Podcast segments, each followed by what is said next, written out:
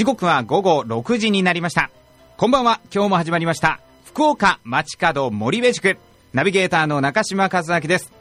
この番組はスポーツメンタルトレーナーでいらっしゃる森部正弘先生の人生をキラキラ輝かせるための心の磨き方そして体の鍛え方を分かりやすくお伝えするプログラムです。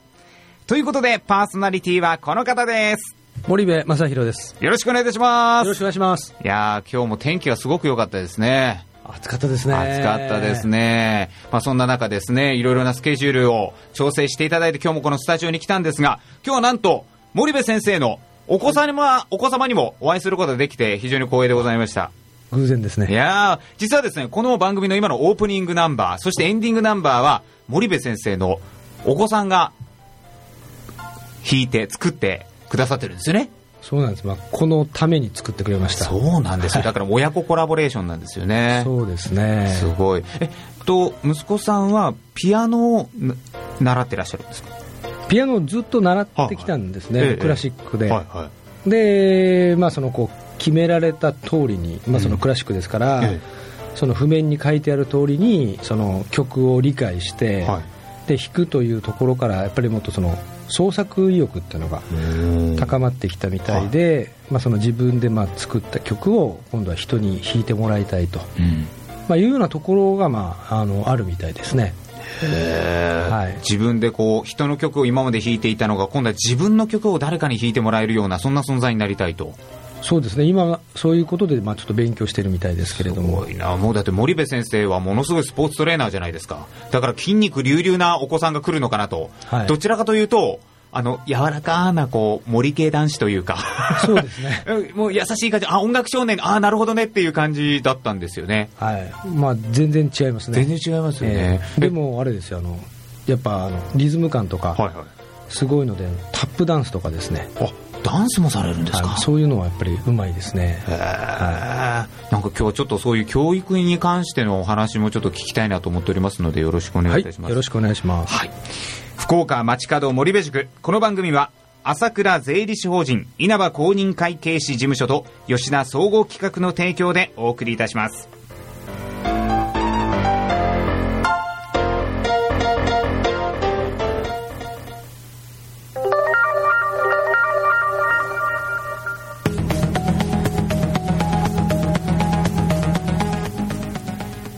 コミテンスタジオから生放送でお送りしています。福岡町角森部塾パーソナリティはこの方です。森部正弘です。はいということで、えー、森部式メソッドについて伺っていきたいと思うんですが、はい、まあ、先ほどの息子さんの話があったんですけど、ええ、まあ、それもあの、えー、息子さんは、まあ、そのピアノをやるようになったきっかけとかってどういうきっかけだったんですか？もともとはそのピアノの生演奏をやっている、はい、そのレストランにたまたまその演奏の時間に食事に行ってたっていうのが、ええ、まあ、まあ直接はきっかけでしょうね、うん、でその演奏されてるピアニストの方にすごい興味を示してすごいなかぶりつきでこう見に行ってたみたいなのでえ、で興味があるのかなっていうことで聞いてみたら、はい、自分もやってみたいと。いうのがまあスタートですね。なるほど。はい、じゃあの森部家では、えー、お父さんがまあスポーツをやった方がいいぞ、筋トレをした方がいいぞとかいうことを押し付けることもなく、こう興味のあるものをさせるというような方針だったりするんですか？そうですね、ええ、あのああしろこうしろってことじゃなくやっぱりその子供が興味を示したところっていうのを、うん、まあどこまでいけるかはまあ別としてですね、はい、まあ、やっぱそこにはまあチャンスを提供してあげた方がいいんじゃないっていうのがありましたね、はい、興味を示したものにはチャンスを与えてあげると、はい、やっぱり重要なのは子どもにとってはやっぱそういう興味関心を持つということ自体もとても重要かなと思うんですけど、はい、どうお考えですか？興味関心を示したものに、まあ、そのどれだけ長い時間触れさせるかっていうのがやっぱり重要だと思うんですね。えー、その例えばまあ、どんなにいい先生についても、うん、習うだけでは上達はしないじゃないですか、はい、まあ、やっぱり家に帰って、まあ、おさらいということでやっていかないといけないんですよ、その時に本人があの継続できるぐらいのところまで持っていかないと、やっぱりまあ上達の道って断たれてしまいますよね、なるほど、ね、強制するとやっぱり普通は嫌になってしまいますから、だからやっぱり好きなことであれば、まあ、遊びもそうなんですけど、やっぱ無我夢中ってあるじゃないですか、はいはい、まあ、そういうふうになるまあ、そこに持っていくっていうのは、やっぱすごく重要だと思いますね。なるほどですね、はい、興味のあることにこう打ち込んで、まあ、自分なりのこう壁を乗り越えた成功体験とかがあると、はい、まあ、頑張れば好きなことがもっとより楽しくなるとかいうことが、まあ、次の別のことにもつながっていくと。そうですね、うん、まあ、ですから、まあ、その道でまあ体制するかどうかはまあ別として、まあ、先ほどおっしゃったみたいに、その成功体験を、まあ、どういう段階で、まあ、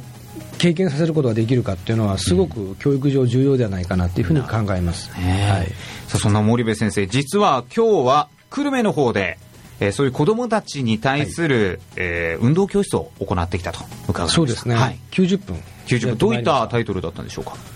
えっと、これはですね本当、まあ大胆に聞こえますけれども、誰でも天才になれる運動教室と。誰でもというのはその子供誰でもという意味ですか？そうですね。誰でも天才になれるということで、はい、えー、まあまあ、経験をしていただくという、まあ、イベントだったんですけどね、はい、はい、それはあの何人くらいの子供を対象にやるえっと今日参加してくれたのは、えー、30人ぐらいだったと思います。30人も天才生まれたら大変ですけどね大変ですね、まあ、本当に勝負の世界になると、天才がいっぱい集まってきて、その中でも順位が決まっていくわけですから。えだまあそこまでいけばですね勝負は時の運とかいうのはまあ当然あると思うんですけど、まあ、まず同じ土俵に乗れるぐらいまでは、まあ、鍛えていかなきゃいけないじゃないですか。その僕の経験からするとですね、えー、運動っていうのは、まあ、なんかこう遺伝じゃないですけど素質とか、はい、まあ、筋肉のつき方とか骨格とか体格とか、はい、まあ、センスとかもあって、はい、誰でもは天才にはなれないんじゃないかと思うんですけどいかがでしょうか？いやそれは違うと思います。断言しましたね、まあ、この今森部先生の言う天才ってどういうレベルのことを言ってるんですか？そうですね、まあ、言葉としては天才ってものすごく広がりがあると思うんですけど、えーね、まあ、一番、まあ今日もあの子どもたち、それからあの引率されていた保護者の方々に向けてお話しさせていただいいただいた内容っていうのは、はい、天才っていうのは、あるこう何かこう決めたことをやめずにずっと続けることができる能力だというふうに話をさせてもらいました。つまりあの常にやっぱ進行形じゃないといけないわけですよね。ええ、どんなに、まあ、その何かに優れた能力を持っていても、うん、それ以上やらなければあとは落ちるしかないわけです、うんうん、定着させることはできないわけですね。ええ、はいじゃあ継続できるというのがまず一つのこの天才の条件として、もう絶対的に必要なことですね。じゃあその継続するために必要なことというと、まあ、先ほど少しお話もあったような、まあ、興味関心を示して、まあ、それが成功体験につながって楽しくてまた自分から望む挑むというような状態ですか、はい、そうですね。で、まあ、当然壁にぶち当たるっていうところは、まあ、いずれ出てくるわけなんですけど、はい、そのぶつかって立ち止まって考えるのはいいんですけど、うん、それでやめてしまわない、うん、でどうにかして乗り越えるとか、うん、壁を壊すとか、まあ、穴掘って潜るとか。まあまあどんな方法でもいいんですけどとにかく先に進むっていう、あれこれを考える、そういうことができるようになった人がやっぱ天才だと思います。なるほどですね、はい、今でも僕もその力欲しいです。なので、まあ、あのぶつかるたんびに落ち込みますからね。まあ、なんて言うんでしょう、えー、まあ、この番組が始まった時にも、はい、お話しさせてもらいましたそのメンタルトレーニングというのは、えーえー、まさにそれを実現するためにあの非常にま優れた、まあ、ノウハウなわけですよ。なるほどはい、ちなみに今日はその、まあ、スポーツの上での、まあ、天才という今のですね継続できる力をつけるということで、はい、誰もがスポーツに、えー、対して、まあ、天才、まあ、継続できるような、まあ、モチベーションがつくようなどういった授業をやったんですか？今日はですね、子どもたちにはもちろん理屈説明してもわからない年齢なので、はいはいはい、参加してた子たちって本当に下は4歳か5歳ぐらいから上がまあ12、3歳ぐらいですかね。ええだから年齢にもバラバラその差がありましたし、まあ、男女も混じってましたので、まあ、その集中力がある子もいれば、もう全然できてないっていう子もいらっしゃいましたし、ただあのその子たちにああしなさいこうしなさいっていうのはそれはもう全然天才を作ることにならないわけですよ。まずその言語的にまあ理解をしてそれを理屈で解釈するようなこう左脳の働きなんていうのは発達してないわけですから、うんはい。まあ、そこでそういう違うメソッドを持ってきてもうまくいくはずがないわけですね、ですからまずは体験させて、うん。楽しませて、うん。まあ、きついとか難しいとか、うん。できないとか、うん。そういったことを感じさせるってことがもう絶対大事なんです。なので、まあ、その90分の中で、まあ、実際に体を動かしてた時間っていうのは70分弱ぐらいなんですけど、お結構長いですね。はい。ええ。それをもういろんなあの運動プログラムを入れてですね、はい。できるまでやらせるんじゃなくて、ええ。できてもできなくても次みたいな、ほもうどんどんどんどん手を変え品を変えみたいな感じでやって、はい。気がつけば70分終わっちゃったねみたいな、ほはい、そうするとそんなに集中力も途切れないわけですよ。うなるほど、はい。じゃあその目的というのはその70分間、はい。い、ろんな形の運動をすることによって気がつけば運動量を得てる筋肉トレーニングがついている。そういった内容ということですか？そうですこれがまあ昔その公園とかでですね、ええまあ普通に遊んでた時代であれば、うん。まあ、シーソーをやったり鉄棒やったりジャングルジムやったりとか、うん。まあ、そのタイヤの上に飛び乗ってみたりとか、ええ。まあ、いろんなことで遊んでたんですけどもそういうのがなくなってきてるわけですね、はい。環境として、えでそうすると自分のその体重とか、えうん。体の長さとかですね柔軟性とかいうものをあのうまく使いこなすような時間っていうのはまあ圧倒的に減っている中で、うん例えばサッカーだけするとか、うんうん。野球だけやるとかいう感じで、まあ、早い段階で特化していってるわけなんですよ、うん本来は開発されてなければいけない運動能力とかが育ってない段階で、ただそんな時からやっても、うん。うまくなる子もいるんだけど、うん。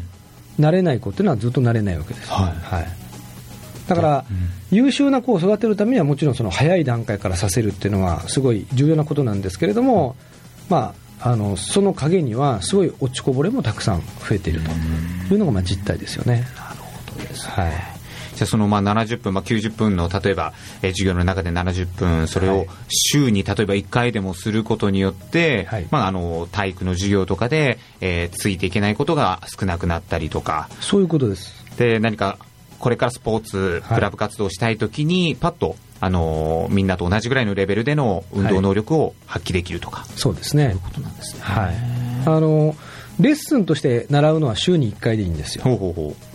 で、あとはお家で復習をする。ですからええ、保護者の方にも参加していただいて、やり方を覚えてもらって、えそしてお家でちょっとやってごらんみたいな。で、できた時に、あ、できるようになったじゃんみたいな。まあ、そういうコミュニケーションを取っていただきたいわけですね。やっぱり家でのそ復習、お親御さんの協力というのが非常に大事。う。いや、もうめっちゃ大事ですね。ほ例えばそのピアノでも何でもそうなんですけど、ええええ習いに行ってレッスンだけ受けてもうまくはならないわけですよ、そうじゃない時に次のレッスンまでの間に与えられた課題をいかにこなしていくかっていうそこのまあおさらいが非常に重要なんですけど、はい。スポーツトレーニングも全く一緒なんですね。え塾とかその教室に通ってるからうん。どんどん伸びるっていうふうに思ってる人は大きな間違いです、はい、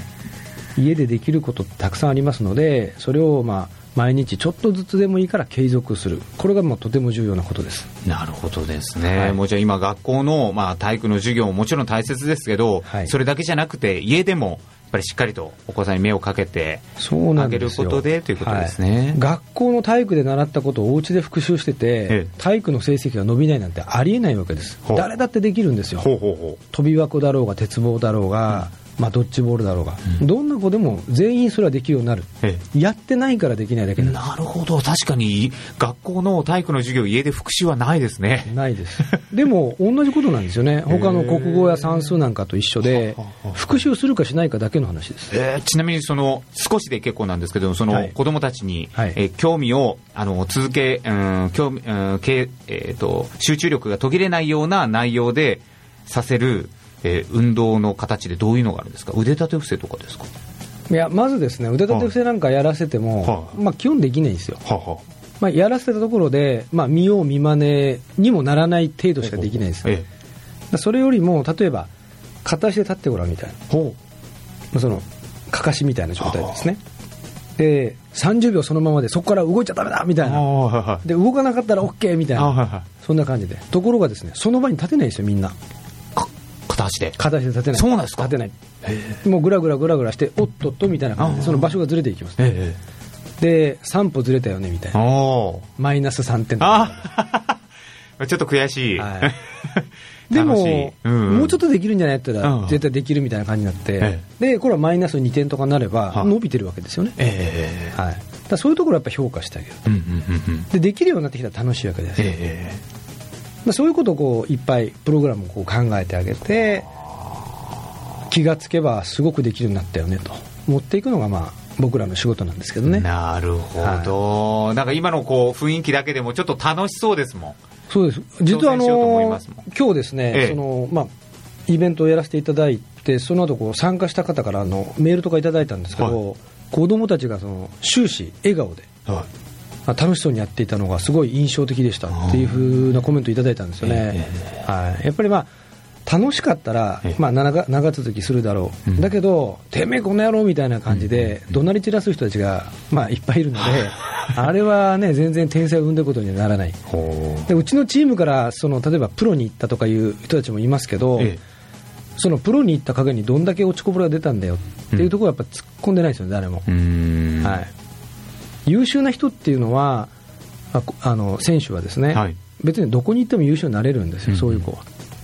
やっぱりそうじゃない、うん。あんまりできないような、うん。苦手な子たちをいかにこう底上げができるかっていうのが僕はやっぱ指導者の本当の力だと思いますね。なるほどですね、そういうふうなこう本当にいろんな、まあね、さっきも言いましたけども素質だとか遺伝だとか骨格とかいろいろある中でも、はいまあ、そのそれなりにきっちり底上げしていくことは可能であると、可能です。ね、そしてそれによってこうはい自信がついてはい楽しくなっていくと。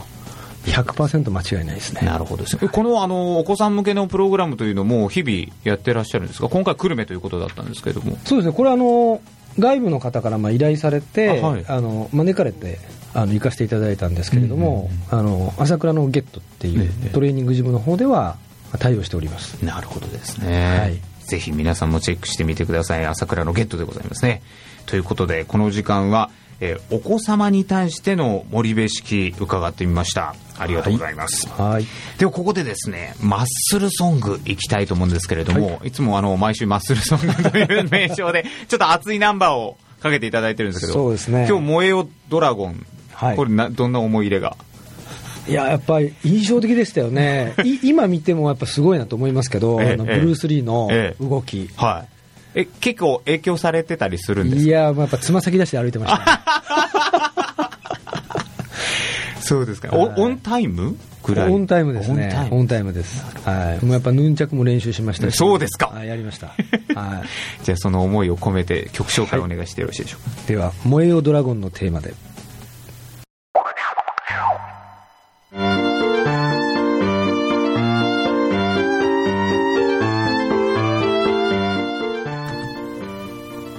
コミテンスタジオから生放送でお送りしております福岡町角森部塾パーソナリティはこの方です。森部正弘です。はい、ということで今日はお子さんに対するですね、えースポーツ教育に関して少しお話を伺ったんですけども、はいまあ先ほどの天才塾の話なんですが、実際にこれまで、えー指導してきたお子さんでこういう成績がこういうふうになったよなんていう話とかってあったりするんでしょう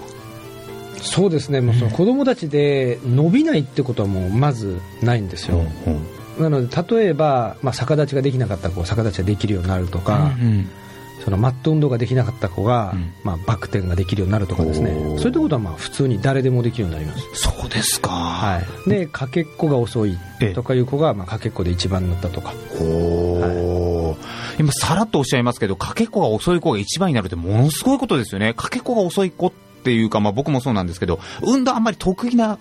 方じゃないと思うんですよ。かけっこ遅い子って。はい、それが一番になるってものすごいことじゃないですか。これがですねええ。例えば陸上の大会で一番になるとか、ええ。なるとやっぱりまあ特殊なトレーニングをしていかないといけないんですけど、はい。かこかけっこっていうのは、ええ。その小学校とか中学校とかの、まあ、運動会ではい。走るぐらいの話じゃないですか、ええ。これだったらもう誰でもなれます。ね、本当ですか？はい、この方法をやるかやらないかっていうので全然変わります。いやー、それだって、結構ビリな子って万年ビリで、それで運動会嫌いになったりとか、体育嫌いになったりするんですよ。はそれがでもなくなるだけでも、だいぶ人生変わりますよね。い、いやもう全く違いますよねねえはい、足早くなったらまず女の子にモテますしね。そうなんですよ目立つでしょ もうそれが大きな自信になりますからね。もうはいぜひ皆さんも。腕の振り方とか関係ないですから。関係ないんですか？関係ない。フォームでしょう走り方いやは。違うんですよ。違うんですか？何が大事なんですか？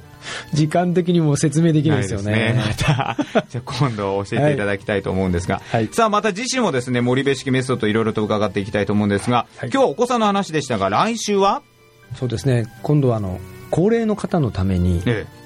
まああの毎日が膝が痛くないとかですえ、ね。お生活が楽になると、ええ。まあそういうようなノウハウをお話しできればと思います。うわ、これは必聴録音覚悟で。そうですね 望んでいただきたいですねはもうスタジオに来てもらって、まあ、実際見てもらった方がいいですよね。そうですね、これユーストリームありますので、まあ、はい僕も横でですね、来週あの挑戦していきたいと思いますので、はい。よろしくお願いします。よろしくお願いします。ということで、福岡町角森部塾では皆さんからのメッセージ、森部先生の質問などもお待ちしております。宛先は777アットマークコミテン .jp までお送りください。ということで、まあ、少し早いんですけれども、本当に、あのー先ほどの膝が痛いとかいうのって、はい。まあ、私の実際父もですね、えー70ぐらいなんですけど、ええ。やっぱりこう、山に登ったりとかはいして、それで痛めたりとかしてたりするんですよね。はいそういう人たちでも、やっぱりその筋肉をつけたりとか、えートレーニングの方法によってはそれが解消されるとあ。もう全然変わります。うわ、連れてこないかんですね。もうですね、本当になんか、湿布したりとか、うんうんなんか注射打ったりとか、いろいろええ、まあいろいろされてると思うんですけど、えいらなくなります。なるほどですはい。ということで来週もお楽しみに、えー福岡町角森部森部塾この番組は朝倉税理士法人稲葉公認会計士事務所と吉田総合企画の提供でお送りしました。それではまた来週ということであの掛け声言っちゃっていいですか？はい。では行きましょう、はい。せーの。ゴーマッソー